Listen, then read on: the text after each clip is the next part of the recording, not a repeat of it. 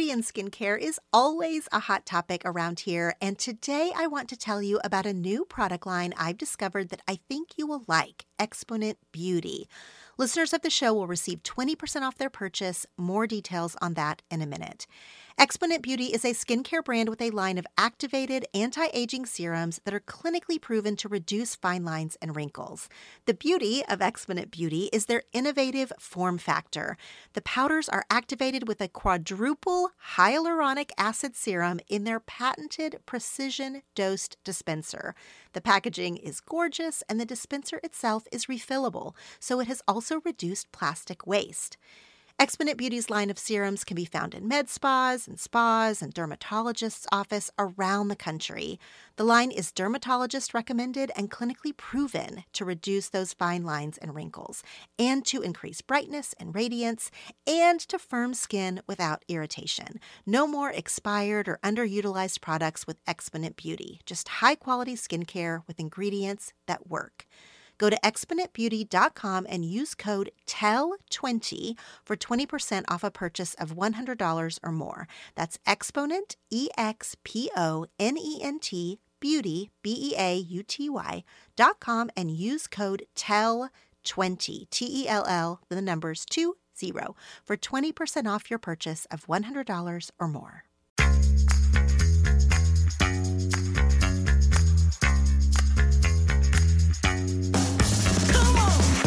I'm Laura Tremaine, and I have 10 things to tell you. And you have 10 things to tell. This show is about connection with each other and with ourselves.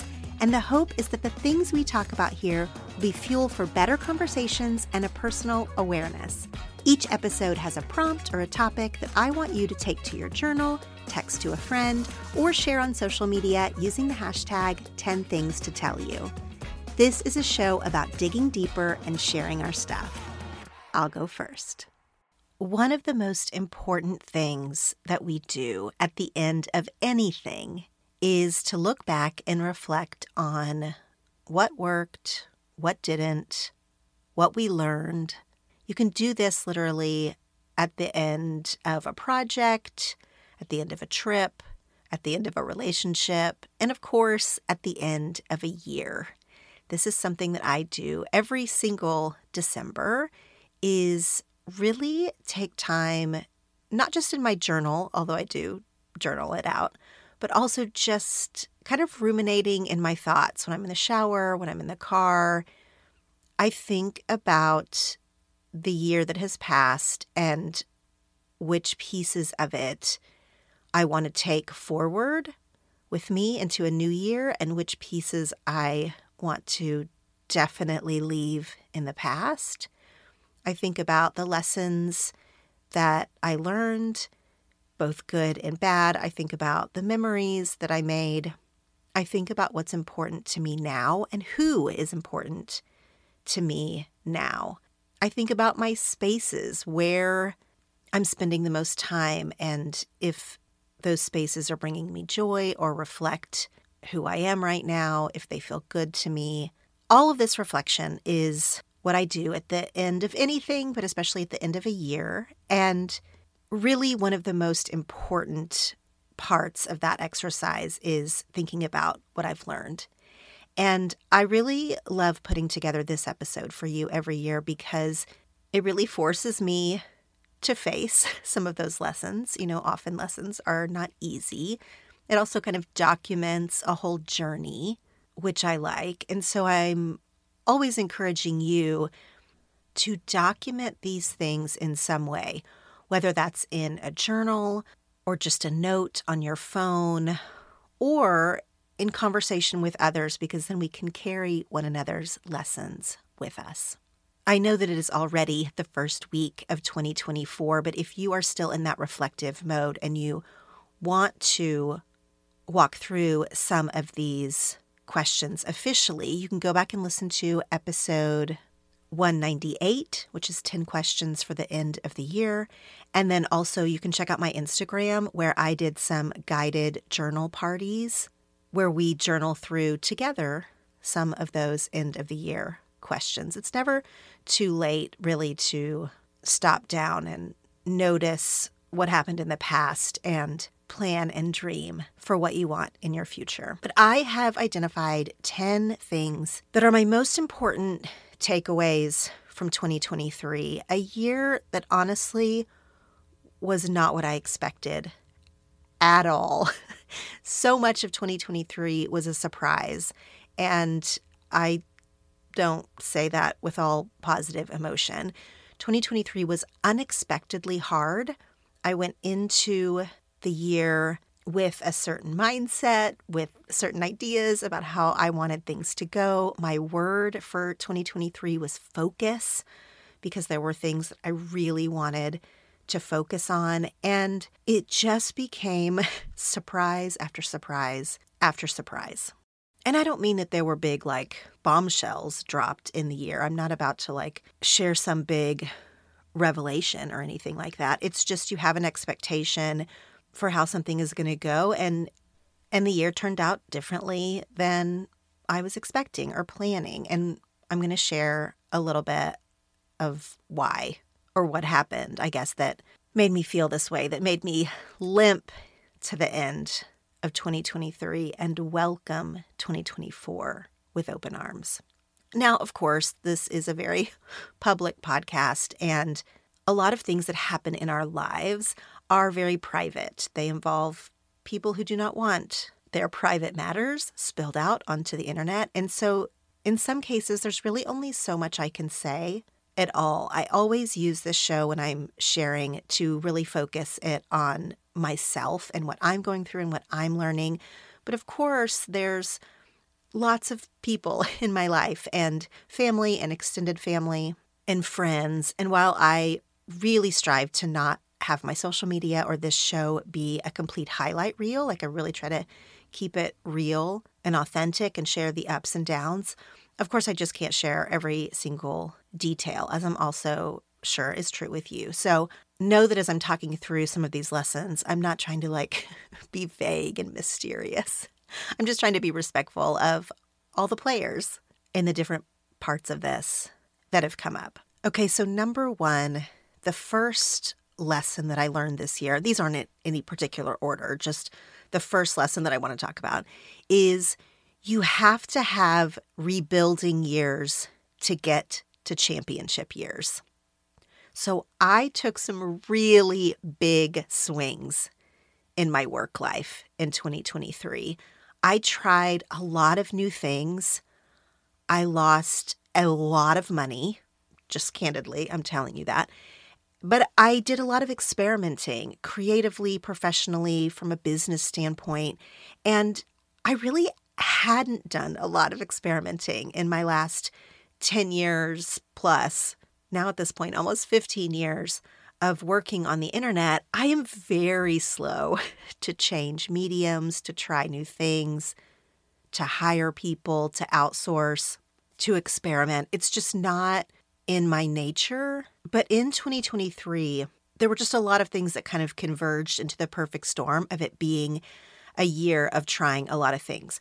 First of all, I brought this show back after a year hiatus. So I came back with kind of renewed spirit and some new ideas about the kind of episodes I wanted to create here. Not all of them worked, but it was definitely interesting to try a few things.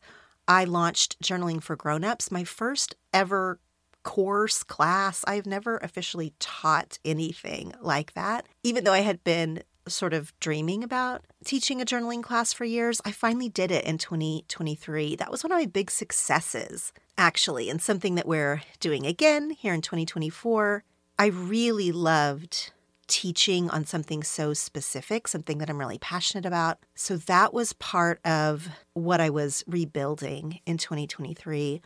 Also, I threw my first ever in person retreat in September, I hosted the Secret Summit, which was for my membership community Secret Stuff. It was a weekend here in Los Angeles where we gathered for an in person meeting after three years of being a strictly online community where we meet on Zoom twice a month. It has been amazing to watch Secret Stuff really solidify into, you know, one of the best things that I think I've ever created, and also to really see the magic of relationships forming through a screen, which I really do believe in and am grateful for. But I also really wanted to have finally an in person meetup. I wanted us to take this magic that we'd created online and put it in person. That was a huge swing for me. You know, I don't have a co host, a business partner, I have to make a lot of these decisions alone, or I do make a lot of these decisions alone. And that is really scary. It was super scary for me to ask people to buy a ticket to an event, knowing that of the nearly 50 women that attended, all but four, I think, were not local. Only four people were local. So this meant people were buying plane tickets and booking hotel rooms. And I mean, that's a big investment for people to spend a weekend with me in Los Angeles. So that was super scary for me and did feel like, I don't know, it kind of catapulted so much of the stuff that I've been doing into like the real world, you know, go from going behind a screen to being in the real world with real dollars and a real itinerary and catering and rentals and the, you know, millions of decisions that go into throwing an event. That was just a really big deal for me. Of course, also in 2023, I launched a book, my second book. And this one, the best part of this one, was that I finally got to do a book tour. I finally got to go to different locations across the country and meet readers and read from the book and talk about writing and friendship and all of those things. But those events were not sponsored in any way by my publisher.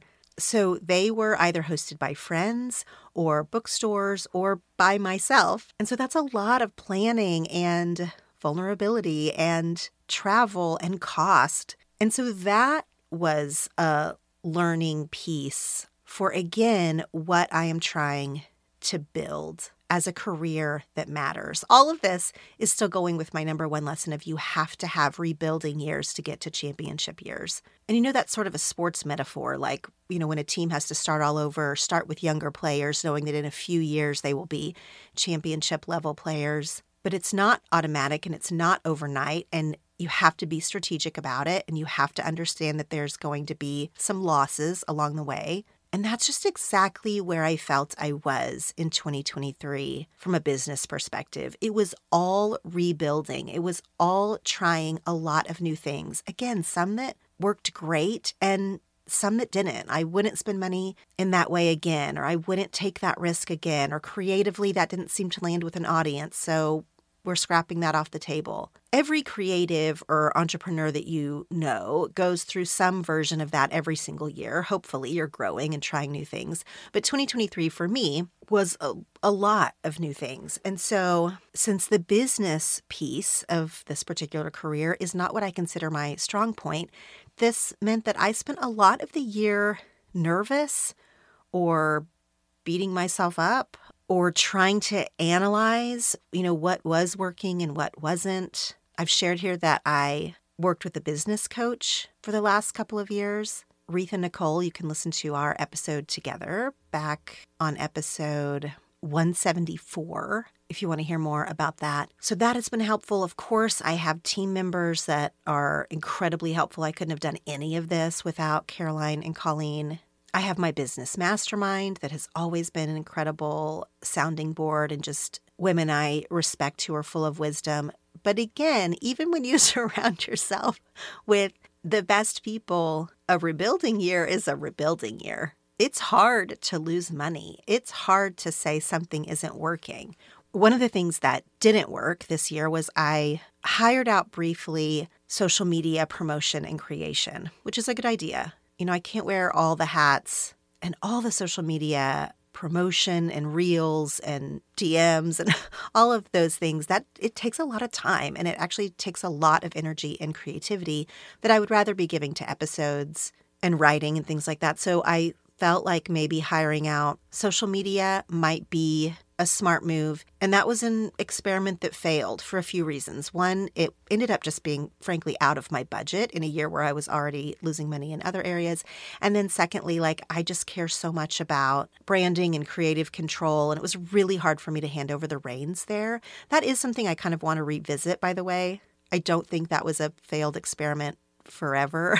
but in this year, in this rebuilding year, it definitely was. So I wanted to start here because this was one of the biggest lessons of my whole entire year was that you have to have rebuilding years to get to championship years. And it was definitely kind of the piece that dominated my 2023 was trying to figure out some of this work stuff was taking these risks assessing if they were worth it or not trying not to get emotionally tangled up in that assessment and in that analysis that I failed as a human or that I was stupid because I lost money on something. Ideally, some of this stuff are things that I would have learned a long time ago in maybe a different business setting or on a different career path. But here I am, 44 years old, learning some of this business 101 stuff. That too was humbling. But by the time we got to the end of the year and I could sort of see the whole thing, like the whole ball of wax, I could take a little bit of a bird's eye view of it. I'm proud of myself for trying new things. I objectively can understand what worked and what didn't about some of the money and income pieces, some of which were my own mistakes for sure, some of which were tied to things out of my control, like the rocky road of the podcasting industry and ad sales and things like that, that I, you know, only have just a modicum of say about honestly, it's just taken me the full year to kind of view the scope of this lesson, but it was for sure one of my most important lessons. You have to have rebuilding years to get to championship years. Okay, number two. Actually, number two and number three really go together, and they were probably my next biggest lessons. Number two is the universe will teach you what you need to learn. And I know that sounds very like sort of woo woo and generic. So let me explain what I mean for me in 2023. As I was writing my second book, The Life Council, in 2022, and then as I was preparing to launch that book in early 2023, it never occurred to me that this would be a book that would really turn me inside out. Friendship is a topic that I have written about and spoken about for so long. And I believe in the Life Council concept that is not just a book gimmick shtick for me, that is a way that I have lived my life in the last, I don't know, nearly decade. It is a very useful way for me to think about the many friendships and relationships in my life. I don't feel like there was very much in the book that was controversial at all. I was hopeful that it was practical and helpful for people and I just it just did not occur to me that writing about friendship would like jinx my friendships. it didn't jinx it. That's not what I mean, but you know how when people are on a reality show about how great their marriage is and then they get divorced like the next year. Or people like write a book on how to grow an amazing business and then they go like bankrupt the next year. And as an outsider observer you can kind of see like oh you know they shouldn't have tempted fate by pretending to be an authority on that subject or thinking they were an authority on that subject and then seeing the cobbler has no shoes and the advice they were spouting wasn't being implemented or wasn't working in their own life. This is what it felt like happened to me after the launch of the Life Council. I felt like I jinxed myself. Now, I have never purported to be an expert on friendship. Whenever I did sort of like press or media for the book and you know, that is what they called me. That made me very uncomfortable. I'm not a therapist. I have not studied friendship extensively. This was always meant to just be a point of view, a conversation starter. That's what all of my books are. I'm not an expert in any topic, in any capacity. And yet, there is something that the universe does it just bops you upside the head with the very thing that you think you feel solid and comfortable in those lessons will suddenly come hard and fast. And for me, it was some of my friendships, some of my relationships that showed me for sure this is still an ongoing pain point in my own life, as I had already written about in the book, and that friendships are ongoing relationships that need maintenance and nurturing and all the things that I wrote about with such confidence, I had to relearn and sometimes in painful ways. Now, again, this is nothing like crazy and dramatic here. You can get from the Life Council, if you've already read it, very clearly what some of my friendship weaknesses are, which is that I am not a great communicator, too much incoming communication, texts, emails, Voxer messages, DMs, all the different ways that we can communicate now with our phones gives me a ton of anxiety and shuts me down. And that affects my friendships and my relationships. I wrote about that in the book. That became even more true in 2023. And this is the lesson of all the lessons that I'm going to talk about. This is the lesson that was the most unexpected. I really was not mentally prepared for this part of the year, this part of launching a book, this part of very publicly talking about friendship while being in some private pain around friendships. I don't know that I could have planned for it. And I also know, because I've thought about this a lot, I also know that it wasn't just about friendship, relationship, book launching. It was about sort of what this other lesson is. Number two, that I'm sharing here, the lesson is the universe will teach you what you need to learn. And there were some deep seated things wrapped up in this circumstance that I needed to learn about what I share about my life and don't, about going with my gut creatively, about gratitude and appreciation for the people in my life, not taking any of that for granted, about also standing up for myself and not letting other people take me for granted. This is a, a lot to unpack. There's sort of obviously a lot here, but the lesson that the universe will teach you what you need to learn, I do feel like was sort of a part of a bigger picture for me in my life pattern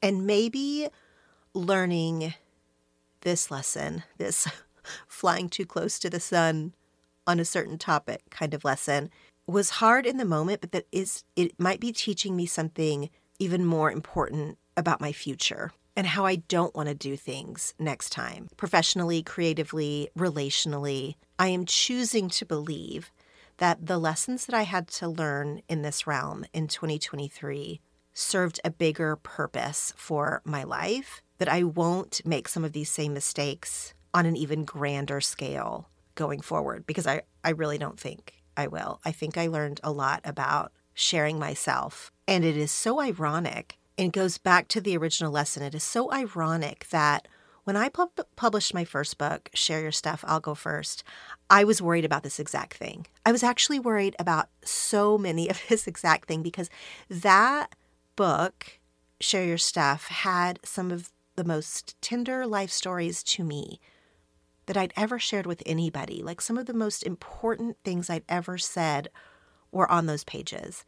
And I was worried that there would be some relational blowback or somebody would use you know those stories against me or something i had all these sort of unfounded worries well i don't know that they were unfounded but i had all these worries that that did not knock on wood come to fruition with share your stuff and i felt like that was a whole different set of lessons to learn there of like what i deem to be tender and sensitive and pouring my heart out on the page is not you know like how the reader necessarily experienced that book which is fine, which is great. I feel like I learned that lesson then. And then when I wasn't ready for it with the Life Council, when that felt like a, a less tender book, that is when my key mantra about sharing your stuff and sharing yourself was really challenged in a way I just wasn't prepared for. So that's number two. The universe will teach you what you need to learn. And it dovetails really well with number three, which is friendships change and friendships are hard. They just are. It's the reason that I wrote the Life Council in the first place. It's the reason that I shared all the friendship stories in the first five months of the year that were tied to this topic of friendship and what is hard about it. And adult friendship is very tricky. And just because I like sort of wrote a book with some rules around adult friendship didn't make it any less tricky. It is still hard. I don't anticipate that adult friendship for any of us is going to get that much easier. There are certain aspects of it that we just are constantly having to navigate or maintain or evolve. And I was stuck having to take so much of my own advice about friendship in 2023. You know, I had times this year where I didn't make it a to do, which was one of my friendship philosophies in the book, and some friendships faded over that. I had times this year where I felt like a child because I was really left out of things. Like there were actually literally parties and events and gatherings in my friendship group that I was not invited to. And that hurt my feelings because, of course, it did. And I had to suck it up and take my own advice around that. I had some very deep loneliness in 2023 around friendship. I had a couple of really big misunderstandings and really hard conversations. And I had to show love in private ways by not ever saying anything for the benefit of the other person when, uh, you know, it really would have maybe benefited me to stand up for myself or correct the record or something like that. And I had to choose not to out of love and integrity. A lot of these things I write about and have spoken about, and then suddenly I was having to act them out. And as we all know, life is easier said than done.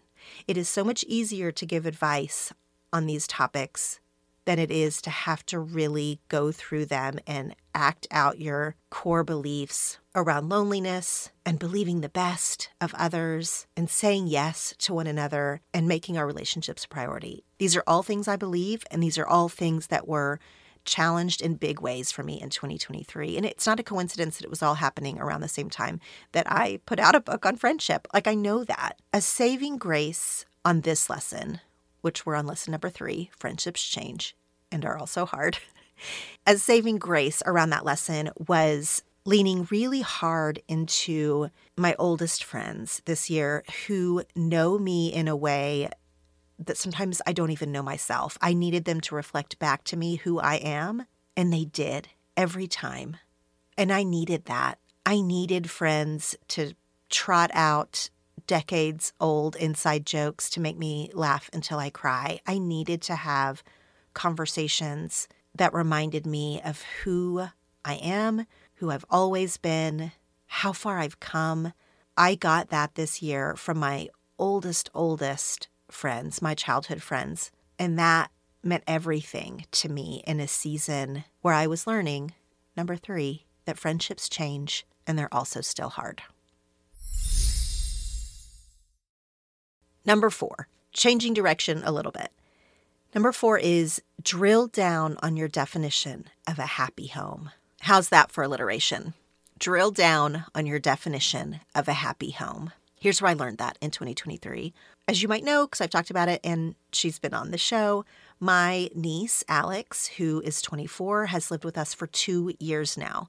Adding a person to your household changes the household. Of course, it does. Also, in the spring of 2023, our nephew, Max, who's 26, moved to the Los Angeles area for a job with his girlfriend. They did not live with us in our home, but they spent a lot of time here. And again, after basically more than two decades of not having any family nearby, I haven't had any family anywhere near LA for the entirety of my life here to suddenly have nieces and nephews around, you know, 20 somethings that are definitely adults, but also that, you know, I feel some responsibility for. It definitely changes the vibe of our home and our family rhythms. There has been a learning curve here, but it has been a really happy one. And I have learned that your definition of a happy home is going to change over time. I was definitely happy when I lived alone or when Jeff and I were early married and our home was very quiet. We didn't have any kids, we didn't have any pets. That was a beautiful season. I really loved it. I also thrive in quiet. I'm an introvert. I have a lot of anxiety. Quiet is great for me. I loved having babies. I loved the pitter patter of their little feet. I loved the sound of their toys that also in that season felt like a happy home. What my happy home definition feels like now is more chaotic than that younger version of myself would have appreciated because I have two kids, a niece, two dogs, a husband who often works from home, people in and out of our house all the time in a way that can feel chaotic and disruptive sometimes, but can also feel like the buzz of community and love. And that's what this season feels like. And I had to learn this. The reason this is on the list is because I've definitely had times this year where I have felt frustrated by the chaos of the house, or I didn't like the way parts of our home sort of functioned or looked, or, you know, it, it was causing me a lot of angst and agita with my control issues and everything else going on. I felt like everything would be better if the house was different or the people in the house were different. And, you know, that's just not true. Like, I realized that it wasn't really about the couch cushions that my dog chewed up, that is admittedly very frustrating. But I wouldn't trade anything for those dogs that I love so much. So we're going to have to replace the couch cushion. And it's a fair trade off for me because my definition of a happy home is having them around. With sunshine, outdoor activities, and so many fun things to do outside, it is impossible not to enjoy all of these good weather days up ahead. Of course, we all know that more sun and fun means more sweating, and yes, more odor. That's why I'm excited to tell you about Lume. Lume is the first of its kind in the full body deodorant world and is seriously safe to use on any and every part of your body. It was created by an OBGYN who saw firsthand how regular body odor was being misdiagnosed and mistreated. I especially love that Lume deodorant is baking soda and paraben free. It is also pH balanced for safe use on all areas of your body. You can choose from a variety of fresh scents like clean tangerine, lavender sage, and toasted coconut. Lume's starter pack is perfect for new customers. It comes with a solid stick deodorant, cream tube deodorant, two free products of your choice, like a mini body wash or deodorant wipes, and free shipping. As a special offer for listeners, new customers get $5 off a Lume starter pack with code U at LumeDeodorant.com. That equates to 40% off your starter pack when you visit Lume, L U M E, deodorant, D E O D O R A N T com and use code U, Y O U. It's not every day that you find a product that you truly love and want to shout about from the rooftops. Well, friends, I have found something that I am genuinely excited to share with you today, and that is Born Shoes. Born shoes are made with the best top quality leather with functional stitching and flexibility. They are lightweight, but they're also supportive. They are great for all casual occasions, extremely comfortable, and especially good for travel. The brand recently gifted me a pair of the Ithaca style sandals. Of course, they are beautiful. The footbed has extra foam for added comfort and with a slight heel for lift. I am positive that I could walk all over London in this pair of shoes, just like I did in my Born sandals last summer. Born Shoes offers sandals, flats, boots, and heels in several styles and color choices. Take comfort in Born Shoes. Every season, they make high quality shoes that feel as good as they look. With artistic touches, unparalleled craftsmanship, and exquisite materials, Born designs shoes to satisfy the demands of every lifestyle. Go to bornshoes.com for a 15% discount plus free ground shipping on all full price shoes when you use my promo code TELL. That's born, B O R N, shoes, S H O E S com and use promo code TELL, T E L L, for 15% off and free shipping, available exclusively to our listeners for a limited time. We also tiptoed back into hosting a little bit more this year than we have in the past. I feel like I've talked here about how for many, many years, Jeff and I were the sort of hosts of our friend group. We had a home that was good for entertaining. We loved having people over we had stress free ways of doing it. Like it didn't stress us out like it did some of my friends. So we just had people over all the time for a large chunk of our married life together. Well, a few different factors, including the pandemic, happened in the last few years where that became a lot less true. So it was the pandemic, then we moved houses, which sort of changed up our entertaining game for some logistical reasons. Then we got a dog that doesn't love strangers very much, so then we didn't want to have people over very often. We've just gone through, you know, I would say like a three plus year period where we weren't entertaining hardly at all, which didn't feel like us. Like that was not my definition of a happy home. It sort of just felt like circumstantial. Well, this year we just tiptoed in, not as much as I would have liked, but we tiptoed into entertaining more often. We busted out the pizza oven we had the kids' friends over a little more often, like a few different things that made me realize ah, this is my definition of a happy home. Therefore, in 2024, I want to make this more of a priority. It's something that's kind of gotten away from us, something that we have gotten used to is not entertaining, something that we have used as a crutch for reasons that we don't entertain because of the dogs or the house or the schedule. And I, I kind of want to go back to what I define a happy home as, which is being full of people we love. So I'm still figuring out some of these pieces, but I made very few concrete goals for 2024. I'm still working through my like sort of philosophical goals for 2024 and also my more like actual concrete goals and they are very specifically tied to this lesson that I took from 2023. Number 4, drill down on your definition of a happy home.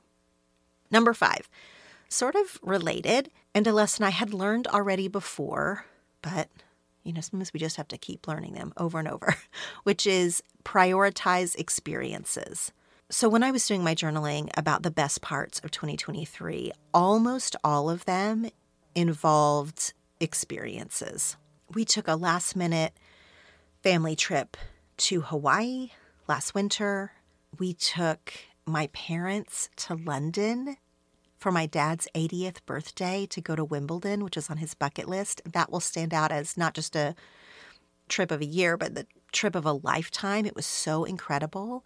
I spent way too much money on Taylor Swift tickets to take my daughter to the Eras tour, and it ended up being, you know, one of the greatest nights of our lives. And as I've already mentioned, I did these book tour trips in the spring and early summer, and all of these things add up to it being worth the time, money, effort, inconvenience, and energy that we pay to create experiences. Now, I know as women, we are often responsible for these magical experiences for our families, for our friends, for ourselves. I know that we take on a lot of this particular mental load and logistical load of making these things happen. And sometimes I've gotten resentful over that. Sometimes this means that I have had a complete mommy meltdown on the beach. I don't know if you remember that story from a few years ago. Creating these experiences comes at a cost, even when it's a very privileged problem to have, even when it's a very luxurious champagne problem to have. It still is a problem that can affect the decision to whether or not we you know, make it a priority. And even with the things about it that are difficult, I learn over and over again, and especially learned this in 2023, that to prioritize experiences is never a mistake. It is almost always worth it to make these things happen. They don't always have to be trips. I know I used travel as a lot of my examples here, but one of the experiences that we prioritize this year is going out to like very fancy family dinners to celebrate birthdays, especially with our 20 something family living here who really appreciate a fun, fancy LA restaurant, which makes it very fun for Jeff and I to sort of plan these fun nights out. We had wonderful birthday dinners this year at these fun LA restaurants that felt very celebratory and very special because they were great nights out. So it doesn't always have to be like a big vacation to prioritize experiences, but it does really make a huge difference in your life, in fun, in joy, when sometimes those things can get lost. You know, I remember when my kids were a lot littler and I remember hearing parents talk about, you know, they had slightly older kids or teenage or above kids. And they were talking about this very thing, prioritizing experiences as a family or as gifts, you know, that they would give their kids an experience gift instead of, you know, a, a toy or a gadget or whatever. And I remember like not totally getting it. Now, I was still squarely at the time into like Toyland princess dress kind of presents for my kiddos. And also, I thought, well, yeah, I mean, experiences matter. Like, that just feels like obvious because who doesn't like to travel or do something fun or whatever? But now, with slightly older kids, again, my kids are 12 and 14, prioritizing experiences like this is way more important and I really see in a different light, like why those are the memories that matter or that stick, why the experiences that we plan with our friends or with our loved ones, those are the things that are making up our life. And so if this feels like the most obvious lesson to learn, does this even count as a lesson? Well, for me, yes, it does, because in a year that was hard in many ways, the standout moments, the things that I'm clinging to, the things that made me feel like life is beautiful, they were these experiences. And this year, our family experiences were like a little bit ostentatious, to be honest. Like my dad's 80th trip was crazy. We're not going to do anything like that ever again. So it did also feel like a culmination of we had some really standout experiences in 2023. But contrasting it with everything else that was going on personally and professionally for me, it made me realize like, oh, I want to make sure that I don't lose sight of that, that I keep this a priority in the grind of a rebuilding season, in the grind of raising teenagers that are going 52 directions every day. Prioritizing experiences is always worth it and it is my number five lesson from 2023. Number six. Okay, this one is a lot more logistical than the rest of them have been. number six is weekly emails can be the missing piece to calm the chaos. Now, I know I've already complained about all the incoming communication that we have in our digital world, and now I'm about to tell you to write a weekly email. But I will say it is one of the things that has been the most effective of my entire year has been sending out two very specific weekly emails. So let me explain where this started. My husband's assistant sends an email to him and to his other team members every single Friday, every single week, like looking at what the next week's schedule is, like actual schedule, like meetings and such, and then also like things that need to get done, things that are works in progress, etc. Now, he CCs me on this email because of the scheduling piece. I need to know where Jeff's going to be at any given time, or I need to chime in and be like, oh, hey, our kid has a basketball game when Jeff has this meeting. Is that flexible, etc. You know, it's a this is scheduling, life boring scheduling things. We have gotten that assistant email every week, like without fail, for years and years and years. I think I look at it, well, let me just say, I know I look at it more closely than Jeff does ever because, you know, keeping all the family balls in the air, making sure everyone's where they're supposed to be.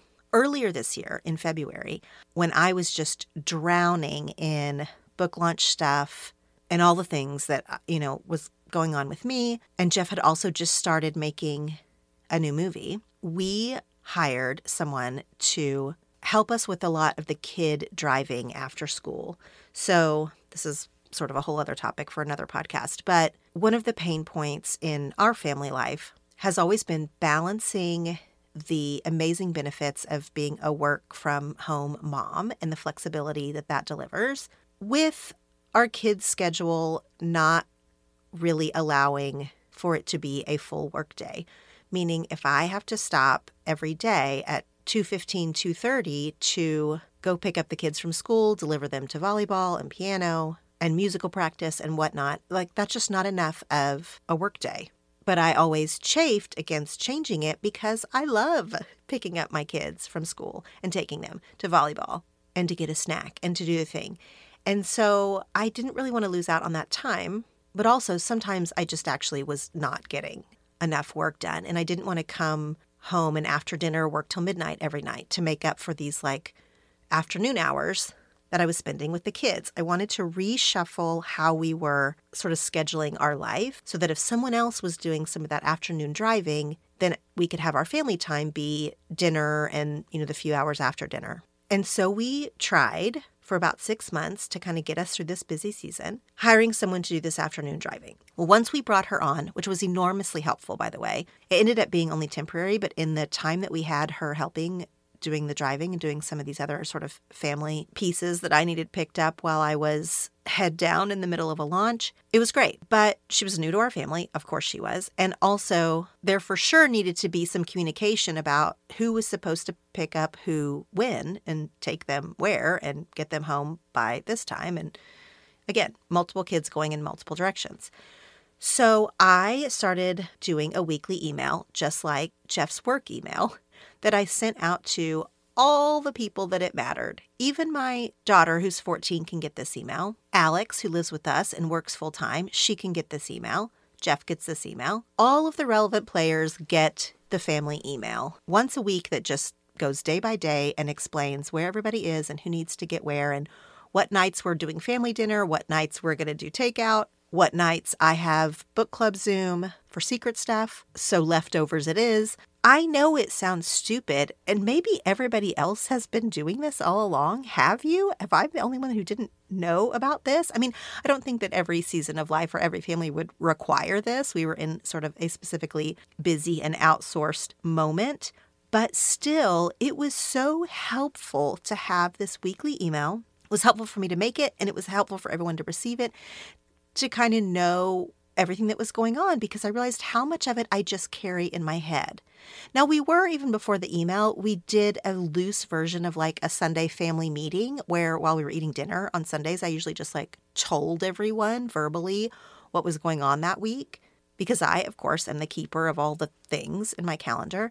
And that was good. That was mostly fine, especially when the kids were a bit younger and they just listened. They didn't have anything to do with what the schedule was, right? But now that everyone's a little bit older and there are all these missing pieces, having it in email form, which not only forces everyone else to carry the information, but also sort of forces me to schedule some things that weren't getting done perfectly because I could sort of see it in print every single week.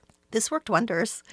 And of course, after I did this for a few months and I realized how helpful it was for our family and everyone peripherally associated with the family to know what was going on. It had eliminated so many communication issues, so many frustrations, so many last minute like decisions about how the day was going to go. When I saw how well that went, I started doing it for my work as well. Now, if you've heard me talk on my favorite things episode, or if you got my Not a Gift Guide gift guide where I shared this, one of my big discoveries from 2023 was Basecamp. This is a team management app that I started using with my team that keeps all of our projects very organized the podcast, the Patreon, the book launch, Journaling for Grownups, the Secret Summit gathering, all the millions of things that we're juggling. This is like a project management tool. And that had been crazy helpful. That had been one of the big things that we started implementing like mid year as a team, moving just from keeping everything on Google Calendar and Google Drive. Like we really just needed something that was a little bit easier to look at at a glance and see all the different things we had going and everything that needed to be done. So we had moved to Basecamp, and that had already been helpful. But I also started doing this weekly email with the team that had our week schedule and our week to dos. Now, this was uh, not the same thing as with the family email, where for the most part, before I started writing the family email, I was the one who was keeping all this information myself. I was juggling it all myself. And this was suddenly now finally putting it in communication form. That's not quite the exact same thing with my team emails because most of the time, what I was writing in my work team emails was available in Basecamp if you could look at all the different things the calendar, the to do list, the, you know, all of that information was mostly already there.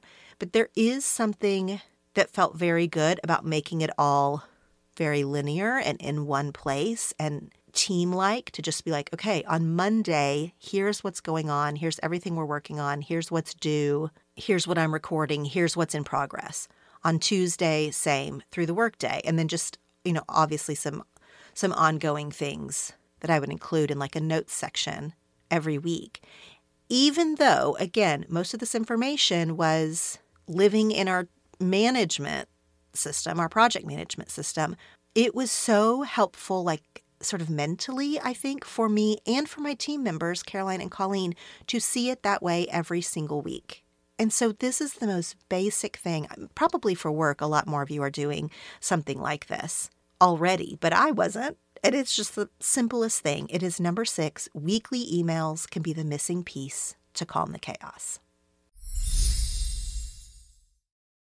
Number seven, the older I get, the more I rely on repetition. So, this is not on purpose. I'm just now, as I'm talking through this, realizing that this is actually sort of tied to the weekly emails in some ways, but not really. Just the fact that repetition, maintenance, patterns for life have gotten a lot more important to me.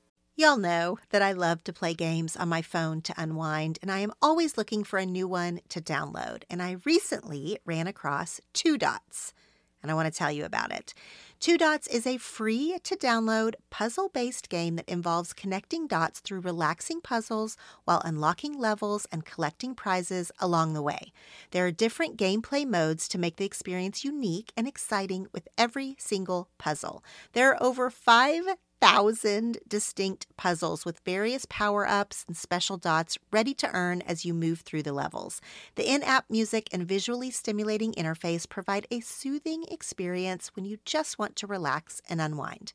Not only is Two Dots free to download, but it can also be played without internet connection. So playing on the go offline is a breeze. And if you don't want to play alone, you can challenge your friends on Facebook as well as connect with the larger Two Dots community for even more engagement.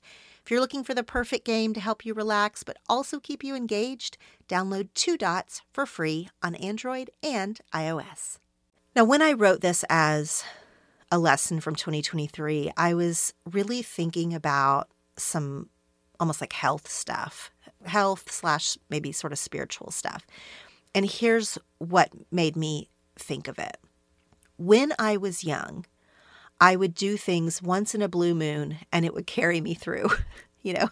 So I would do my full crazy skincare routine for like I do it like once a month or something. And I feel like it would be still be pretty good. I would occasionally do things like exercise or acupuncture or uh, you know anything that I would just occasionally do and it would carry me through. I would spend one weekend, this when I was very young. You know, I would like sleep almost the whole weekend because I had no other 20 something responsibilities. And I would feel rested for weeks because I slept for one weekend. There were so many things for so long where you would do them occasionally and the benefits would last or they you would feel like they would last. And only when you get older do you start to realize like, oh no, like I have to get adequate sleep every night? Like I can't just do it for like a week or a weekend and feel like, okay, I did that. I'm I'm done with rest now for a bit. No, you have to do it very regularly. It's kind of like when you clean the whole entire house. The house is spotless. You've really done it. It's amazing. And you just want it to be like that forever. Well, of course, it's not going to be that way forever. Even if you don't have someone else that lives in your house making a mess, dust still accumulates. Like you still have to do some maintenance to, you know, keep the space clean. This is such a drag. This is such a bummer. But I big time realized in 2023 that you can't just like, take a bunch of vitamins one day and call it good. you just can't. There are things that require repetition for you to get the most not only benefit, but for you to feel good, for relationships or projects or whatever to grow, like all the different things. So much of the success relies on the repetition. So I learned this lesson in that I it didn't work for me. Like I wasn't doing repetition and I couldn't figure out why I was feeling wonky. Well, it was because I hadn't prioritized anything like sleep or vitamins or movement or whatever. And when you look at the list of all the things that you want to do regularly, if not daily, all of the things, it just feels exhaustive. Like, well, I have to go to bed early and I have to eat well and I have to exercise and I have to do my reading and I have to like maintain all my relationships and I have to do my skincare and I have to drink enough water and I have to get to inbox zero and and and and and like you I can't do all of those things every single day. Like I li- I literally cannot. Even though some of those feel like just like basic living. But I am in the process of learning that some of that repetition is absolutely key and can't really be skimped on. I mean, of course, everyone's going to skip a day of whatever all the time, but in general, you can't just do something once and then wait two weeks. And y'all, that is how I lived a lot of my life. There are many things that I'm still that way about. Like, I will shave my legs whenever. And I mean, that's a bad example because that's not one that I particularly want to change. But there's so many things in my life where I'm like, oh, I'll do this for a little bit and then I'll, I won't anymore. Or I'll do this and hopefully this will hold me for a week or so. And it's just, it, it's false. It doesn't work. Number seven is the older I get, the more I rely on repetition. Number eight, this might be my favorite. Number eight is make the birthday you want to have and bring a birthday journal. So, the first part of this one, make the birthday you want to have, that is something I've preached for a long time. Celebrating yourself, not expecting someone else to give you the birthday or celebration for for whatever it is you're celebrating, not expecting that to come from anyone else. I see so often people are lamenting that their partner, their friends did not throw them the birthday party or the baby shower or the I don't know, whatever it is that they wanted.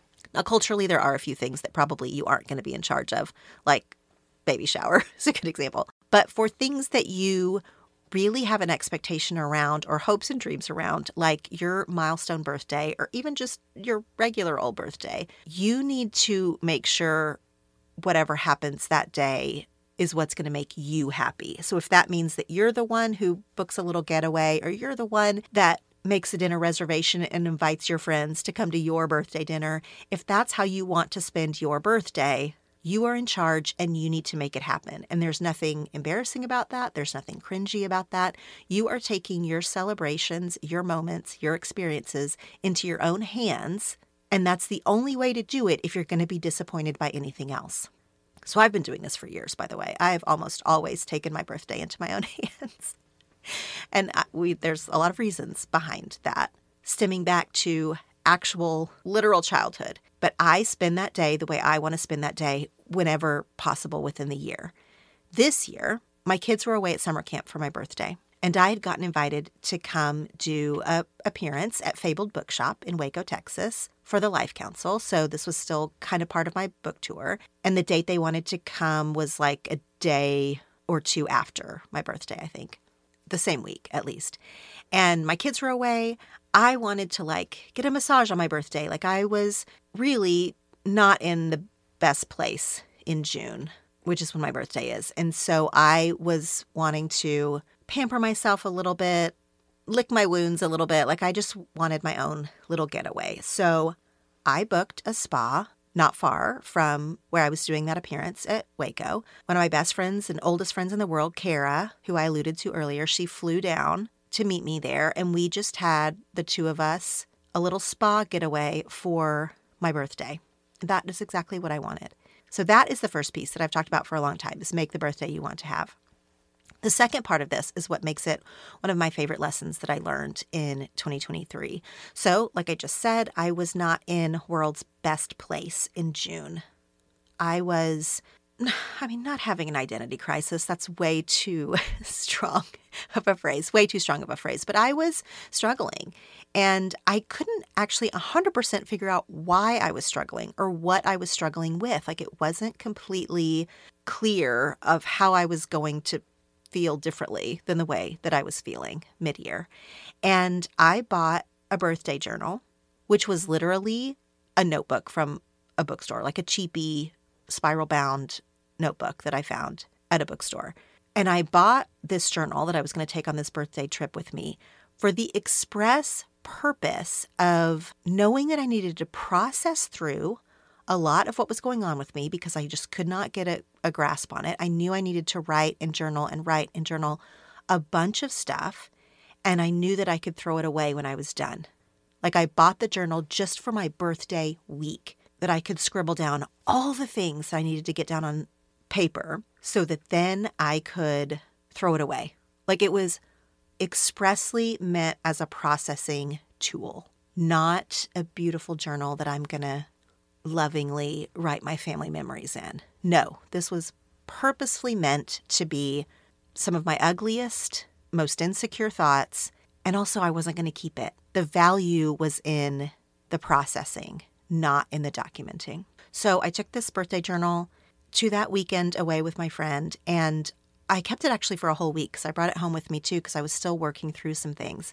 So the entire week of my birthday, I was writing my innermost thoughts, knowing I was going to throw them away, which gives you so much freedom because you're not caring about how your handwriting looks. You're not caring if the sentences are complete or grammatically correct. You're not caring that someone else is going to read it because you are going to burn it or throw it away when you are done processing through whatever you need to process through. I loved this so much. Now, parts of this I've talked about before in Journaling for Grownups or whenever I talk about journaling, the part about journaling to throw it away. So that part wasn't completely new to me, although I hadn't done it in years because I think that that's often a way to journal when you're going through something.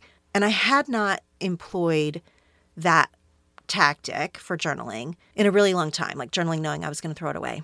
But now I feel like I might do it every single birthday week, whether I'm going through something or not. I mean, first of all, we're always kind of going through something, but also because around your birthday, when you're feeling nostalgic, you're feeling a lot of feelings, or at least I always am, it's just a good time to sort of assess where you are, work through some things, and knowing that I could write whatever I wanted, even if it was ugly, even if it made me look bad, even if it was my sort of darkest thoughts that I don't, you know, even like facing, knowing that I was going to throw it away, let me sort of purge it. Let me get it out. Let me sort of see it on the page and realize, like, oh, that's a thought that's been rambling around in my head, but I don't think that's actually true. I think that comes from insecurity or unworthiness. And when I see it on a printed page, when I take it out of my own head, I can see that it is rubbish. And it's okay that it's rubbish because I'm going to burn this. It was a turning point for me actually to have that birthday journal and to do that birthday trip away in a season when I was struggling and with all the permission in the world to feel my feelings and taking steps to work through them and, and whatever I was going through. I highly, highly recommend it. I don't know what will be happening this June when I have my birthday or not. I don't know if I'll be able to get away. Most years I can't, of course. But the birthday journal piece of it, I'm really going to carry with me. And I encourage you if you if you aren't able to do this around your birthday for whatever reason, if the next time you're on a short little trip where you're going to be spending some time alone or you're going to have some privacy, to work through something like this, it can be a journal for that. It doesn't have to necessarily be tied to your birthday, of course. It can be tied to whatever you're going through or whatever your circumstances are. So that's number eight. Make the birthday you want to have and bring a birthday journal. Number nine, advocating is more important than being unproblematic. Whew, this one was rough. this one was rough. And I'm going to say it again and tell you my word choice, how important my word choice is here. Advocating is more important than being unproblematic. So, I originally, when I wrote this, that last word was likable. Advocating is more important than being likable because that's a prettier sentence. That's easier to say on microphone than the word unproblematic. But really, the word unproblematic is a better fit here because I'm going to tell you how I learned this lesson. Both my kids play sports. There's so much to learn from your kids playing sports, and a lot of it can be really hard. I'm all for sports. I love being a sports mom. Both my kids play team sports, which I think is its own set of lessons. This year, one of my kids on a sports team was put in a really terrible position. And it felt unfair. It felt confusing. It felt enormously frustrating because she did not deserve some of the treatment that she was getting, and we couldn't see a way out of the situation. And Jeff and I had agreed years ago when both of our kids entered into sports that we were not going to be crazy sports parents. Now, we are crazy sports parents like on the sidelines in like our cheering and, and all that that kind of craziness. But we were not going to be like the equivalent of dance moms but in sports like where you're constantly bugging the coach and asking for favors or playtime or extra whatever. I, you know, I don't know. Like we had witnessed, as I'm sure a lot of you have, we had witnessed the problematic parents. And they are such an energy drain on the whole team, on the other parents, on the coach. It's just exhausting. And Jeff and I had agreed that we didn't want to be problematic parents. We were going to trust the coaches, we were going to trust the league and the team, and we were going to be supportive of the decisions of the authorities in charge. We were going to be team players. We were not going to be problematic sports parents. And we weren't. We were the most compliant sports parents you have ever seen in the face of our awesome kiddo getting screwed over. I don't know how else to say it. I wish I could say it nicer, I'm just saying it the way that it feels in my heart. And if I could go back, I would not have played it that way. If I could go back, I would have screamed to the rafters, to the coaches, to the other parents, to anyone. I mean, I wouldn't have screamed, like literally, but I would have advocated for my kid. And I didn't because I thought that, and there might have been some truth to this, but I thought that the parents that were causing a lot of stink about different issues, you know, I, I was worried that the coach would take that out on my kid. Like if your parents are a pain, you know, the kid pays the price. Maybe that would have happened. That there might be some truth to that. But what I saw, what I witnessed with my own eyes, was some of the parents that did cause stink, that did meet with the coaches privately, that did pitch fits. You know what happened? They got what they wanted. Now, I never want to be a problematic sports parent. I really don't. And if you're a coach or a coach's spouse or part of a team also where you can see a lot of these dynamics at play, you might be screaming like, "No, please don't be a problematic sports parent." And I wouldn't be. But I wouldn't be silent next time. I won't be silent again for a full season of watching my kid go through a very difficult circumstance. I could just kick myself that I didn't advocate for my kiddo who deserved it. And I thought I was teaching her a lesson of trusting your leaders, trusting your teammates, trusting yourself. I thought I was teaching her a lesson of the hard worker wins in the end or whatever. I thought, I really thought it would go one way. And what I ended up teaching her inadvertently was that she was on her own, kid, that I wasn't going to step in and help her, that I didn't think what was happening was enormously unfair. And while I don't think that that is necessarily the lesson that will stick with her from the season, was my involvement or not, I think she has her own wounds from that season. It's certainly what I will remember. And I don't want it to happen again. There has to be a happy medium, there has to be a balance between stepping in and advocating for your kid and being silent. Now, I just gave you a sports story and why this was my lesson of 2023, but the actual lesson here that advocating is more important than being unproblematic can apply, as you can imagine, in a million situations. It can apply to speaking up when you are defending anyone or anything or any cause or any belief. Some days, I think the last thing we need is more people screaming. But a lot of days, I think what we need is the people who are screaming and being problematic and being the squeaky wheel that gets the grease. Like so many of us are afraid to be that person that we don't say anything at all in a lot of different situations in our life where we really should be speaking up on behalf of others, on behalf of causes, on behalf of ourselves. I learned this lesson in a sports setting, and I'm desperately trying to sort of reroute that picture for my kid and for our family. But I can see this in other places in my life when I've made similar decisions to stay silent because I didn't want to be perceived as annoying or squeaky. And that was the wrong decision. I learned it. Number nine, advocating is more important than being unproblematic. Number 10, we're going to end on a very fun, lighter lesson than some of the rest of these have been, but really, actually, like a solid truth. Number 10 is the book tour dress was brilliant. So I made a decision early on when I found a dress that absolutely matched my book cover. Like it was striped, just like my book cover for the Life Council, in the exact same colors. And even better than that, it was like feathery and crazy. It was like the best dress I'd ever seen. It was also really expensive. I bought it before the book came out, a couple months before the book came out, for like I thought it would be a good book release party kind of dress. But because it was so expensive and because it was so perfect, I made an impulsive decision that I was going to wear it to all of my life council events. So this was like, how many book tour events did I do? Five, maybe more. And readings and everything, photo shoots. I wore this dress, this life council dress. I wore it to everything. And every part of that decision was perfect.